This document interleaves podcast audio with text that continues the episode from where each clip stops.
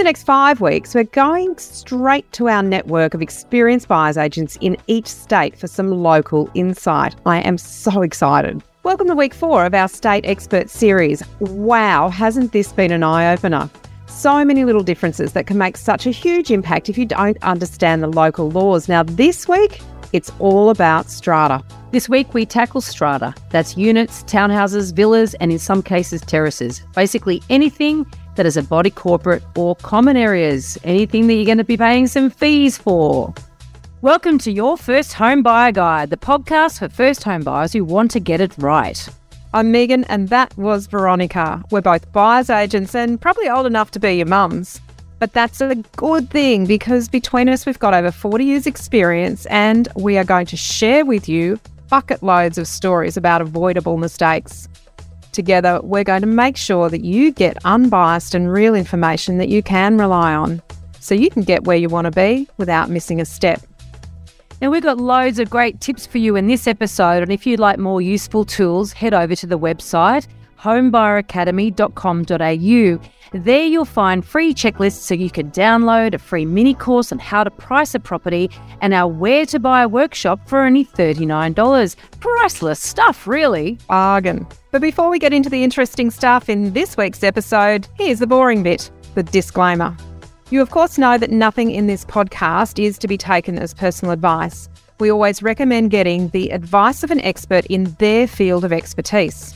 Now, we've done our very best to ensure that the content is correct at the time of recording, but things change. So, check with the relevant government authority or your advisors to get the most up to date information.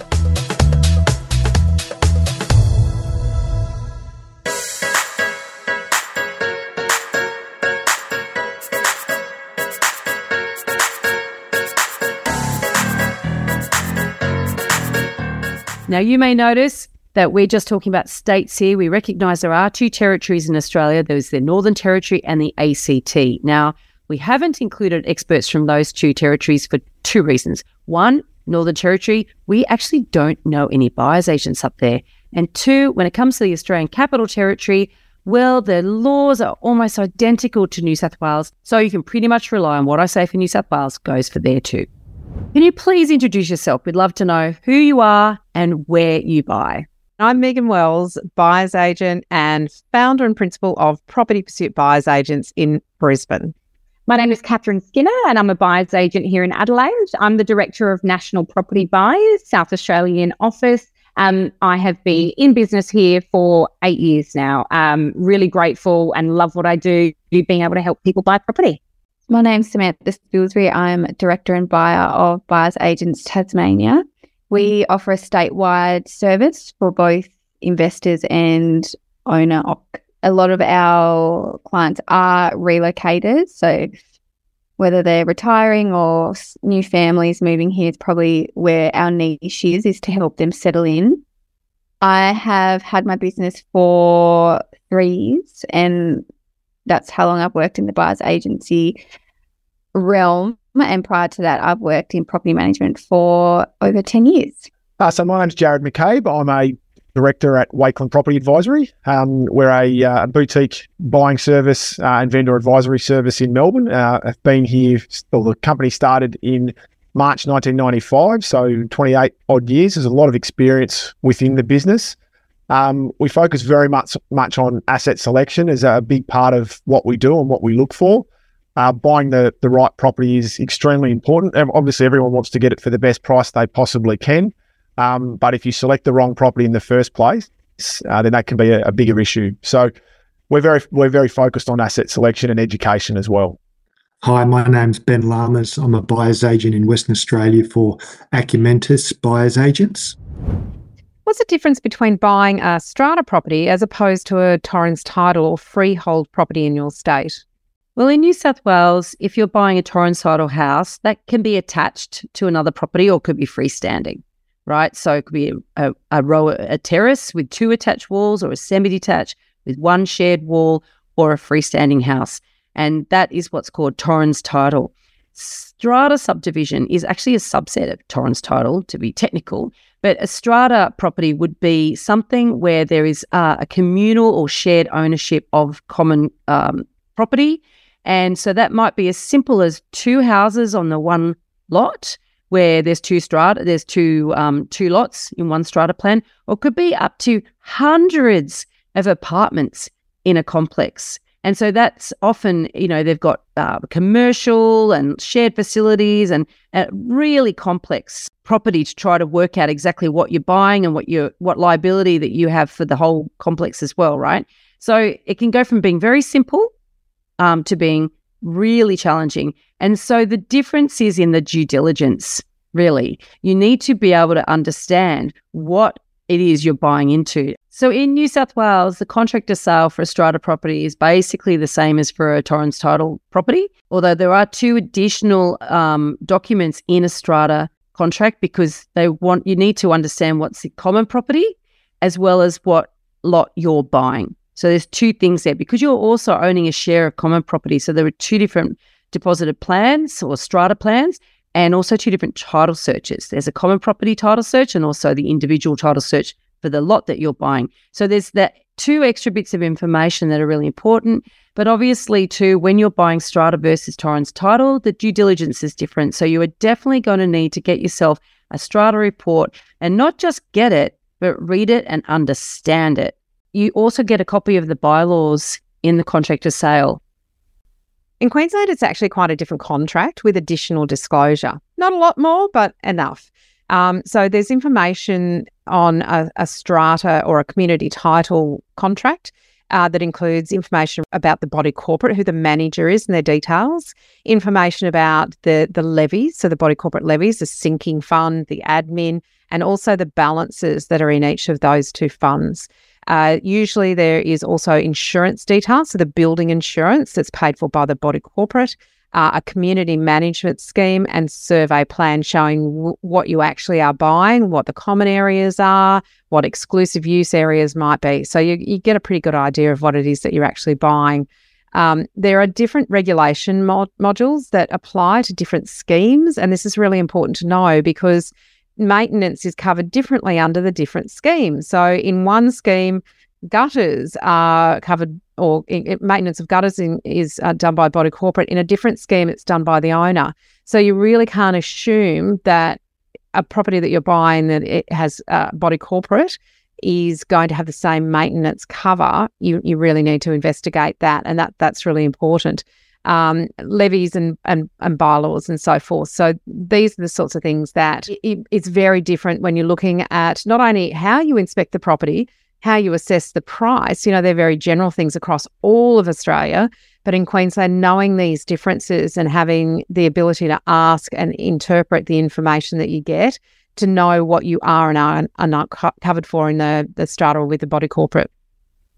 In South Australia, when you're buying a strata property, it's really necessary to be aware that you don't have complete control over what is happening with your property, even if you feel like you own the entire little plot of land that your unit or townhouse might be on. Um, you are restricted to the strata plan as to what you can do. More often than not, you've got a strata manager in place who you need to run everything by prior to making any changes. And you need to pay quarterly levies, which can be quite a surprise to um, to some purchases. In Tasmania, the only real difference would be you just need to ensure that it's mentioned on the titles as well as the contract. It doesn't really make any difference when buying a property in our state. Just got to ensure it's mentioned on the contract. If it's strata, sometimes it's always sometimes it's forgotten anyway. But um, just to ensure, like if it's mentioned on the titles, just add amend it if you need to. So in Victoria, when you're looking at buying a, a strata property versus freehold, um, as part of, as we mentioned earlier, as part of the, the Section 32 vendor statement, uh, it's there's a requirement to provide an owners corporation certificate and the minutes from the annual general meeting that the owners corporation would conduct, as that says, on an annual basis. So those documents provide um, a lot of background information on the owners corporation themselves um, any proposed works that are being done, any insur- insurances that are in place um, at that point in time, um, any sinking funds or maintenance funds that may be put in place, and any special levies that may be uh, about to be or are currently being struck in order to raise money for different events or different projects that might be occurring on the property. So that's probably the major difference from a legality perspective. A lot of the other certificates um, are required and, and, are included from a, a property point of view, but the main difference is including those two documents around the owner's corporation. In Western Australia, the strata is relatively common, and essentially you're buying an interest and, and a unit entitlement in a group of uh, properties. So you're buying essentially the internal space um, as a property and you share common property with other owners in the building. So, as a strata development, all the owners together own the common property in the buildings and the open space, etc. And you're responsible for the uh, other expenses uh, for the whole development. So that's essentially different to your green title, as we term it here as freehold. There's a myth that houses always outperform units. Is that the case in your area? This is a question that can't be answered, you know, statewide in the way that legislation or, or questions around legislation can be.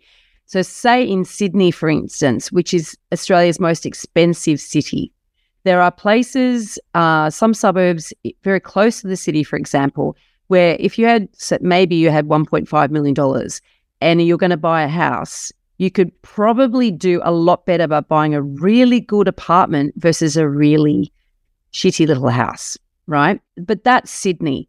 As you're moving outside of Sydney, where land is um, not as expensive, then there's going to be areas where units will never perform as well as a house because houses will always be superior properties. So that's a question to answer depending very much on location, but it is a myth that houses always outperform units because a cracker unit can outperform a really crappy house. And I'm guessing everyone's going to answer something similar for their states. In Queensland, no. In fact, most of Queensland and particularly Brisbane units have significantly underperformed over the last 10 years. And that's largely because of oversupply and a really low level of demand. People in Queensland just don't really want to live in a unit. You know, they've got the option of living in a house um, with some land eh, for not a huge amount of difference in price. The exception, though, is those larger, almost house size units, you know, your three, your four bedrooms, two car spaces, more more home sort of feeling than your your um, investor kind of first home buyer stock. Those actually have um, performed, you know, comparably to to houses. In South Australia, units and townhouses have always underperformed. So they've it's been very, very rare for them to see strong capital growth, even in some blue chip areas. Now, over the past two years, we have seen a swing as house prices have become unaffordable for many. A lot of people are turning more to your homette style units or your townhouses. So they have seen some capital growth, but it will always in South Australia, I believe, be capped somewhat compared to, to standalone houses. In Tasmania, yes, I would say that is a myth here just because, you know, land land value and things like that, you can get a property on 700 square meters for a reasonable price compared to a unit. People think that it's going to outperform in terms of capital growth um, as well as rental returns if it's for an investment purpose. In Victoria, it hasn't always been the case. Um, but I would suggest in the probably the last uh, five to seven or eight years, houses typically have outperformed the apartment market in most instances. Uh, there's been a lot of construction of new apartments in and around Melbourne, particularly. Uh, and that's that increase in supply has meant that there's been a lot more competition and it hasn't necessarily demand hasn't necessarily been able to meet that, which has meant that prices have plateaued and in some in particularly in the high rise sector have have come back in certain instances previous to this sort of eight year window um, on a net basis because you tend to find that houses, because it's solely your responsibility, um, maintenance can be higher than what it can be with an apartment where it's split across multiple owners. Um, on a net basis, the growth can be quite similar. In Western Australia, there are a fair few examples where properties that are strata titled do accelerate and do better in certain areas than your standard home. I can't give you specific examples, but um, generally, if you were looking at a small strata group, there might be a group of six villas uh, that has a bit of land attached to it. They're all ground floor. Uh, they're very close to amenities such as buses, trains, accessible to uh, all the amenity. They tend to do better than a larger home that doesn't have access to all the amenity in a particular area. So they generally will outperform in the long run. If you're buying one bedroom apartments with a group and there's a massive oversupply, single homes are going to outperform those properties. What are the biggest risks buyers need to be aware of if they're hunting for strata in your state? In New South Wales, I think one of the biggest risks is building defects because it's been well publicised that New South Wales was had the worst record for n- the defects in new buildings. Um, and when I say new, probably within say the last twenty years. So that's roughly that period of time. We had Opal Towers, we had Mascot Towers, right? And so, and I don't think there's been any other, you know, well publicized collapse uh, ex- examples of buildings are about to collapse as there have been of those two. And so we had a pretty slack regime in terms of the uh, the certification of buildings and the costs then that get passed on to owners and the, the trauma also of being in a building that is basically falling down. And they're not isolated cases either. There's been some horrific uh, other stories that didn't necessarily make the press. So I think that that's one of the things that buyers do need to be very aware of. There's been this whole period of time, quite some period of time. It doesn't mean that every building that was built in that sort of 20 year period, and we've we've had a building commissioner now in place now for the last few years who's done enormous improvements, made enormous improvements to the ways in which build uh, buildings are constructed in New South Wales.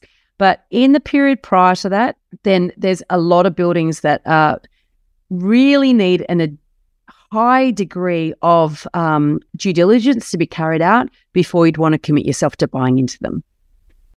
In Queensland, I think it's assuming that all strata schemes are the same because they're not. And, and I mentioned in a previous question.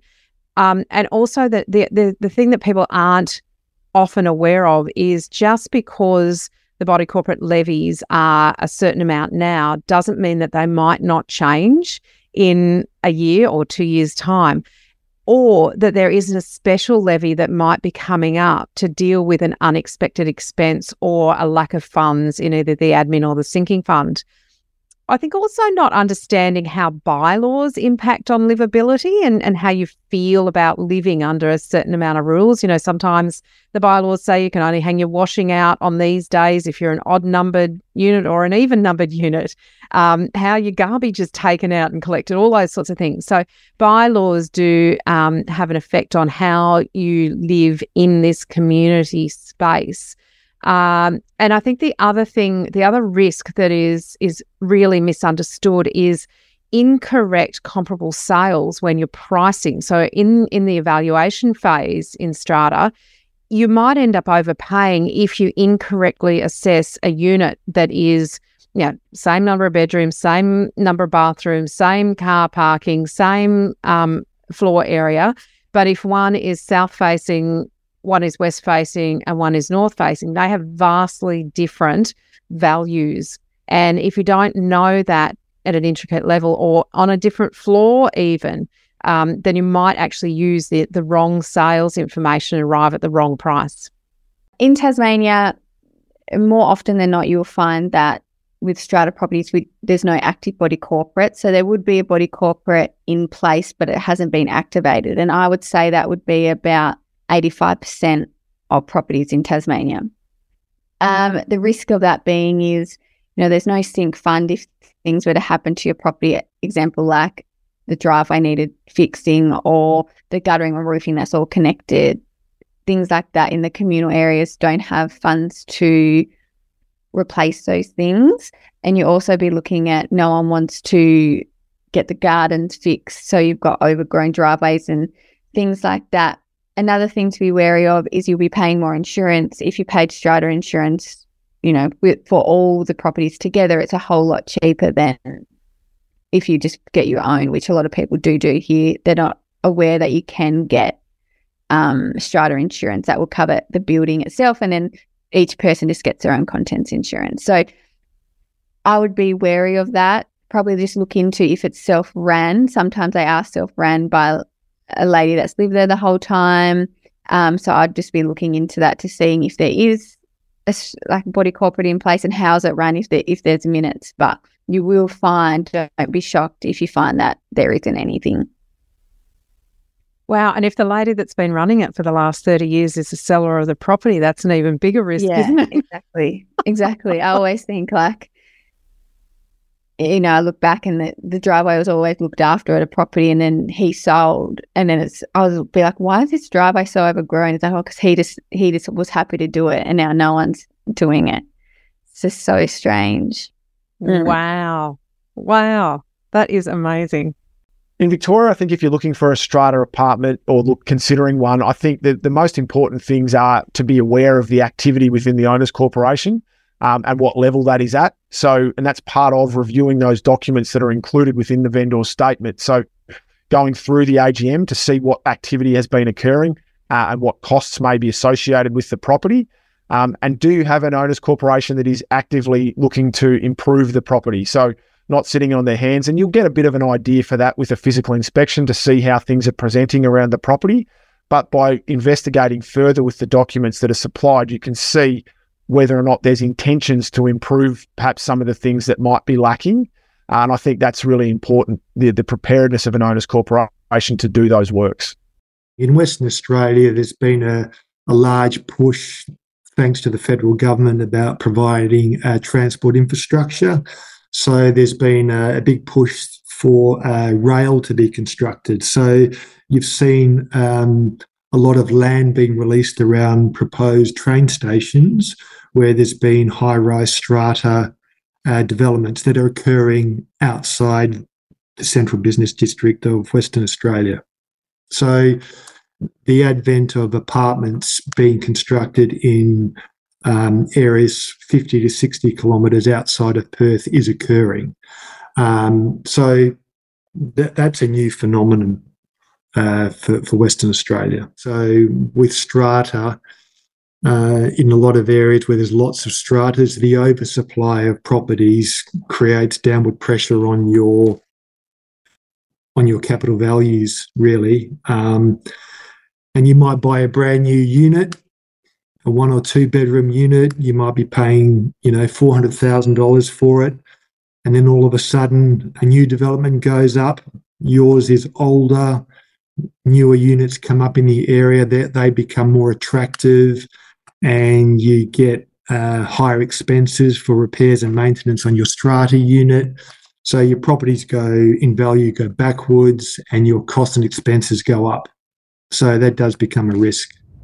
All right. So that's it for strata across the states. Now, honestly, I think every week we do this, it gets more and more complicated. Maybe next week it will be a little bit easier. We'll be back next week with our fifth episode in our series of local experts. And we're really going to be digging into the difference that local knowledge makes.